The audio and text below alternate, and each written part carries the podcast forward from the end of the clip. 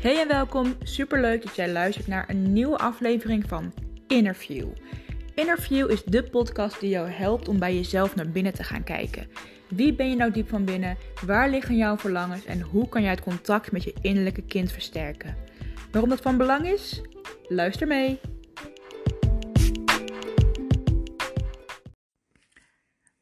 Leuk dat je weer luistert, of als je voor het eerst luistert, welkom. Ik ben Tessa en in deze aflevering gaan we het hebben over de relatie met je moeder. Na een aflevering over de relatie met je vader en dus over de vaderbond is nu de moeder aan de beurt. En ja, ook daar hoort weer een kleine disclaimer bij. Het is namelijk niet de bedoeling om je moeder in kwaad daglicht te zetten. Deze podcast wordt niet gemaakt om je moeder weg te zetten als foute vrouw, vrouw die het verpest heeft. Het is juist de manier hoe jij jezelf kunt gaan herkennen, hoe je de moederwond en de invloed daarvan op jouw leven kunt herkennen bij jezelf en daarmee de ruimte kunt creëren om er iets mee te gaan doen. En wat is die moederwond nou eigenlijk? De moederwond is de schade die je oploopt in je ontwikkeling door verkeerde zorg. En verkeerde zorg is niet zozeer dat je moeder dingen verkeerd heeft gedaan, maar het is gewoon zo dat je niet de juiste vorm van zorg kreeg die paste bij wie jij bent. Dus eigenlijk geldt het voor iedereen. Het is gewoon een feit dat niemand 100% de zorg kan bieden die 100% bij jou past. Die helemaal bij je aansluit en die precies op elk vlak aansluit bij wie je, wie je bent, wat je nodig hebt en dat het precies goed genoeg is. Het gaat dus niet over foutieve handelingen of bewuste fouten, maar gewoon over niet precies weten wie iemand is, iemand nog leren kennen, zeker wanneer je heel jong bent en daarin dus fouten kunnen maken. En de resultaten die dit kan opleveren, dat je je niet gezien voelt, niet gehoord voelt, niet erkend voelt. En dat je niet gezien wordt als een uniek persoon of als een voelend persoon. Dat je wordt weggezet als iemand die niet aan deze emoties of aan deze dingen voldoet. En juist het erkennen dat je dat wel bent is ontzettend belangrijk, want je bent dat ook. En door dat wel te gaan erkennen, kan je dus ook weer die liefde bij jezelf terugvinden en werken naar herstel. Een moederfiguur geeft namelijk de blauwdruk van wat het betekent om vrouw te zijn. En als de zorg die jij ontving hierin verkeerd is, gaan je dus verstoringen in opkomen. En die ga je dan projecteren, helemaal onbewust, maar die ga je projecteren op alle andere vrouwen. Tegelijkertijd wordt ook door alle negatieve emoties die je meedraagt en alle zwaarte die je meedraagt, de ontwikkeling onder druk gezet. Die gaat minder vlot verlopen en dat gaat dingen bij jou oproepen. En je gaat dus jouw beeld van vrouwen, wat je krijgt vanuit je moeder, projecteren op alle vrouwen. Dus als jouw moeder altijd heeft gezegd van, nou, nou je moet je niet zo aanstellen hoor. Of, uh, want vrouwen zijn altijd zo aan het huilen, nou dan vind je vrouwen dus waarschijnlijk aanstellers. Of wanneer er tegen jou vaak is gezegd van, nou je moet niet zo'n uh, wilde outfit aan, want dan val je echt op. Vrouwen mogen niet opvallen. Dat zijn beelden die bij jou naar binnen worden gedrukt. Dat zijn eigenlijk opmerkingen die tegen jou worden gemaakt, die een beeld bij jou vormen over alle vrouwen. Want jij mocht het niet, dus alle vrouwen mogen dit niet. Vrouwen die dat dan wel doen, zijn buiten de maatschappij, zijn niet goed, zijn niet fijn, zijn geen mooie mensen. Dat is allemaal de invloed van de moederwond. En daarin worden dus onbewust schadelijke overtuigingen en gewoontes op je dochter doorgegeven, of dus op jou of jij misschien op jouw dochter.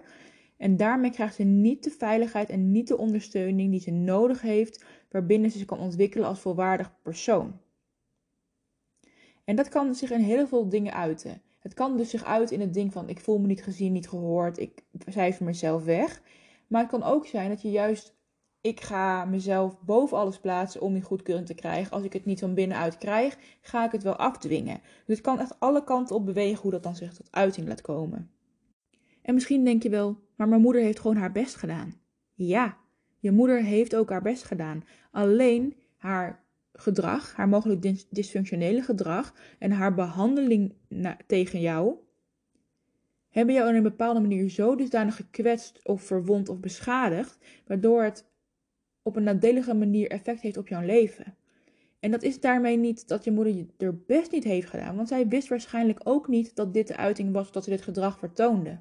Het kan bij haar ook zo zijn dat haar moeder dit gedrag heeft vertoond en dat haar oma dat gedrag weer op haar moeder heeft vertoond, waardoor ze niet beter weet. Alleen het feit dat het gebeurt, dat mogen we aankijken. Je hoeft je moeder daar dus niet in af te straffen, maar je mag wel nu zelf de verantwoordelijkheid pakken om er wat mee te gaan doen. Om weer in verbinding te komen met je innerlijke kind. Om je innerlijke kind te accepteren en te leren rouwen om de moeder die je nooit hebt gehad.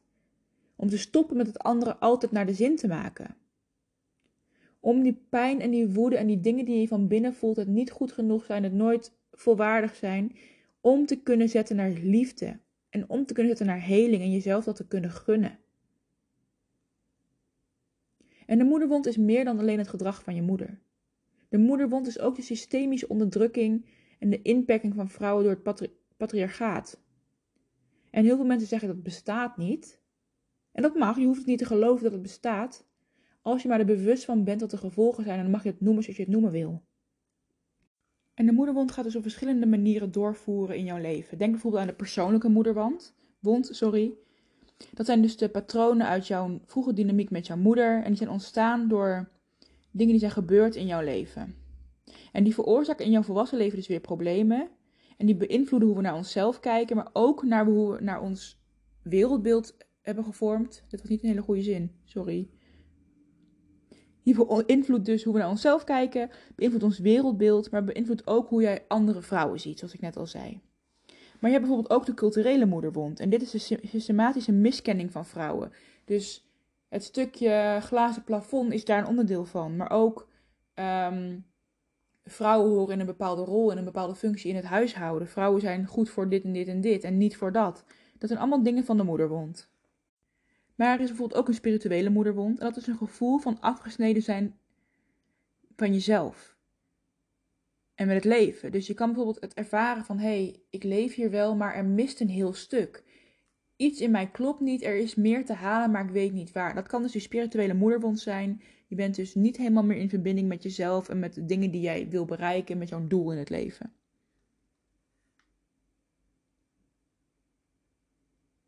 En wanneer we op persoonlijk vlak leren om die moederwond te helen, dan kunnen we daarmee ook direct onze verbinding met de wereld en met elkaar vergroten, omdat je bepaalde dingen los kan laten, omdat je de kijk op vrouwen en op de wereld los kan laten en daarmee dus meer liefde kunt krijgen voor een ander.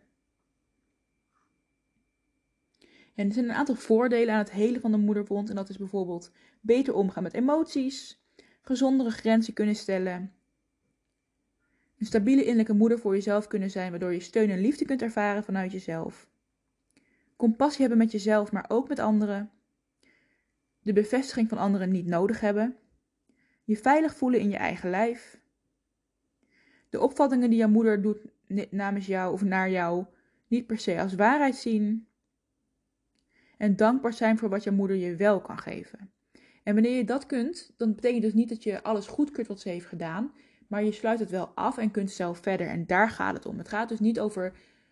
Stel je voor dat je een heel gewelddadige moeder hebt gehad die zegt: Nou, het maakt niet uit, bedankt en het is oké. Het gaat erom dat je ziet wat er is gebeurd, ziet wat het met jou doet.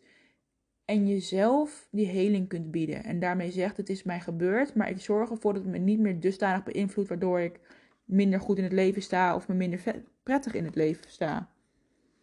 En daarnaast zijn voordelen van het herstellen van de moederbond ook dat je uh, eerder ziet welke triggers er zijn. Dus je kan een trigger herkennen en je kan dan dus ook sneller hem verplaatsen naar een andere keus maken. Dat je meer op je uh, intuïtie durft te vertrouwen. Dat je leert reageren op de behoeften die je hebt in plaats van dat je niet productief genoeg bent of dat je iets anders moet doen. Dat je emotioneler beschikbaarder bent voor jezelf, maar ook voor anderen. Dat je weer in verbinding staat met je kwetsbaarheid. En dat je durft uitkijken naar vernieuwing en herstel. En dat je dus weet, dit is allemaal gebeurd. Ik ben dit, maar dit ben ik niet echt. Er zitten nog zoveel laagjes onder. Dat gaat het je eigenlijk allemaal brengen wanneer je die moederwond durft te herstellen.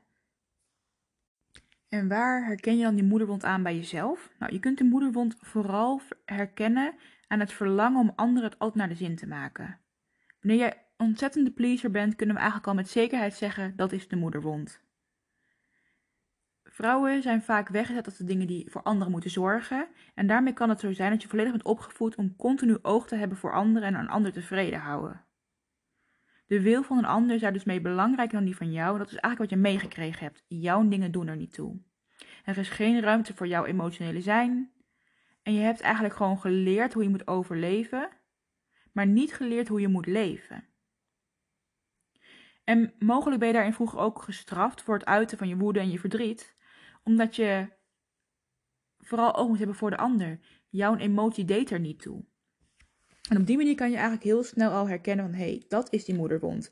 Maar ook een stukje verlatingsangst of schaamte. En dat komt dan weer vanuit perfectionisme. Je moet zo snel mogelijk het goede doen om de goedkeuring van een ander te kunnen krijgen, omdat je die goedkeuring van je moeder niet hebt gehad. En het is voor, voor een kind ontzettend schadelijk en vreselijk om te zien dat een moeder niet in jouw behoefte voorziet, maar ook dat een moeder jou niet accepteert zoals je bent. Dus dat je niet de goedkeuring hebt gekregen die je nodig had. Dus hoe beter je je best zou doen, hoe meer kans er was op die liefde. Hoe perfecter je zou zijn, hoe meer kans er was op die, op die liefde. En dat kan in romantische relaties, maar ook in vriendschappen, als een verstikkend gevoel van verlatingsangst naar boven komen. Dat je je gaat schaam, schamen voor wie je bent. Dat je denkt, ja, ik kan hier echt niet over praten met mijn vrienden of met mijn partner. Want ik schaam me hiervoor en die ander heeft het niet. Ik ben te gebroken, ik ben te veel, ik ben niet goed genoeg, ik ben het niet waard. En daarmee zet je jezelf, maar ook tegelijkertijd jouw vriend of je partner in een negatieve kant. En het is hierin belangrijk dat je dus niet de schuld bij je ouders gaat leggen of bij je moeder gaat leggen, want daar gaat het niet om. Het gaat niet over de schuld verschuiven, dat gaat je ook niet helpen naar heling. Het gaat erom dat je gaat zien dat deze dingen bij jou spelen, dat dat komt vanuit de relatie met je moeder en op die manier dat je gaat werken naar heling, en als je gaat leren dat de pijn die je ervaart en de schaamte die je daarbij voelt niet per se van jou zijn, maar teruggegeven worden door de dingen die je hebt geleerd, dan kan je daar heel veel mee gaan doen. En wanneer je dan dus dat kan gaan omzetten naar heling, kan je op die manier ook een gezonde innerlijke relatie met jezelf creëren, wat ontzettend veel gaat helpen in de relatie die je aangaat met anderen, maar ook wanneer je zelf ooit moeder mag worden, gaat dat je helpen in de relatie met jouw kind. Want jij hebt niet meer de gedachten, niet meer de angsten, niet meer de pijn en de schaamte die jouw moeder aan jou heeft meegegeven. Die zij waarschijnlijk ook meegekregen heeft vanuit haar moeder. Waardoor je dat vanuit hier kunt stoppen. En uiteraard ga je jouw kind hoe dan ook beschadigen. Gewoon puur het feit dat je nooit 100% de juiste zorg kunt bieden. Dat is gewoon een feit. Maar het hoeft niet meer om te gaan met dezelfde gedachten, met dezelfde emotie, met dezelfde gevoelens van minderwaardigheid die jij ervaart.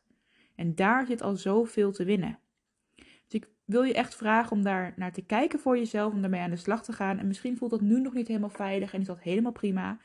Maar wanneer je wel denkt van hé, hey, ik wil je wat mee, ga er dingen over lezen. Ga er boeken over lezen. Ga er naar kijken.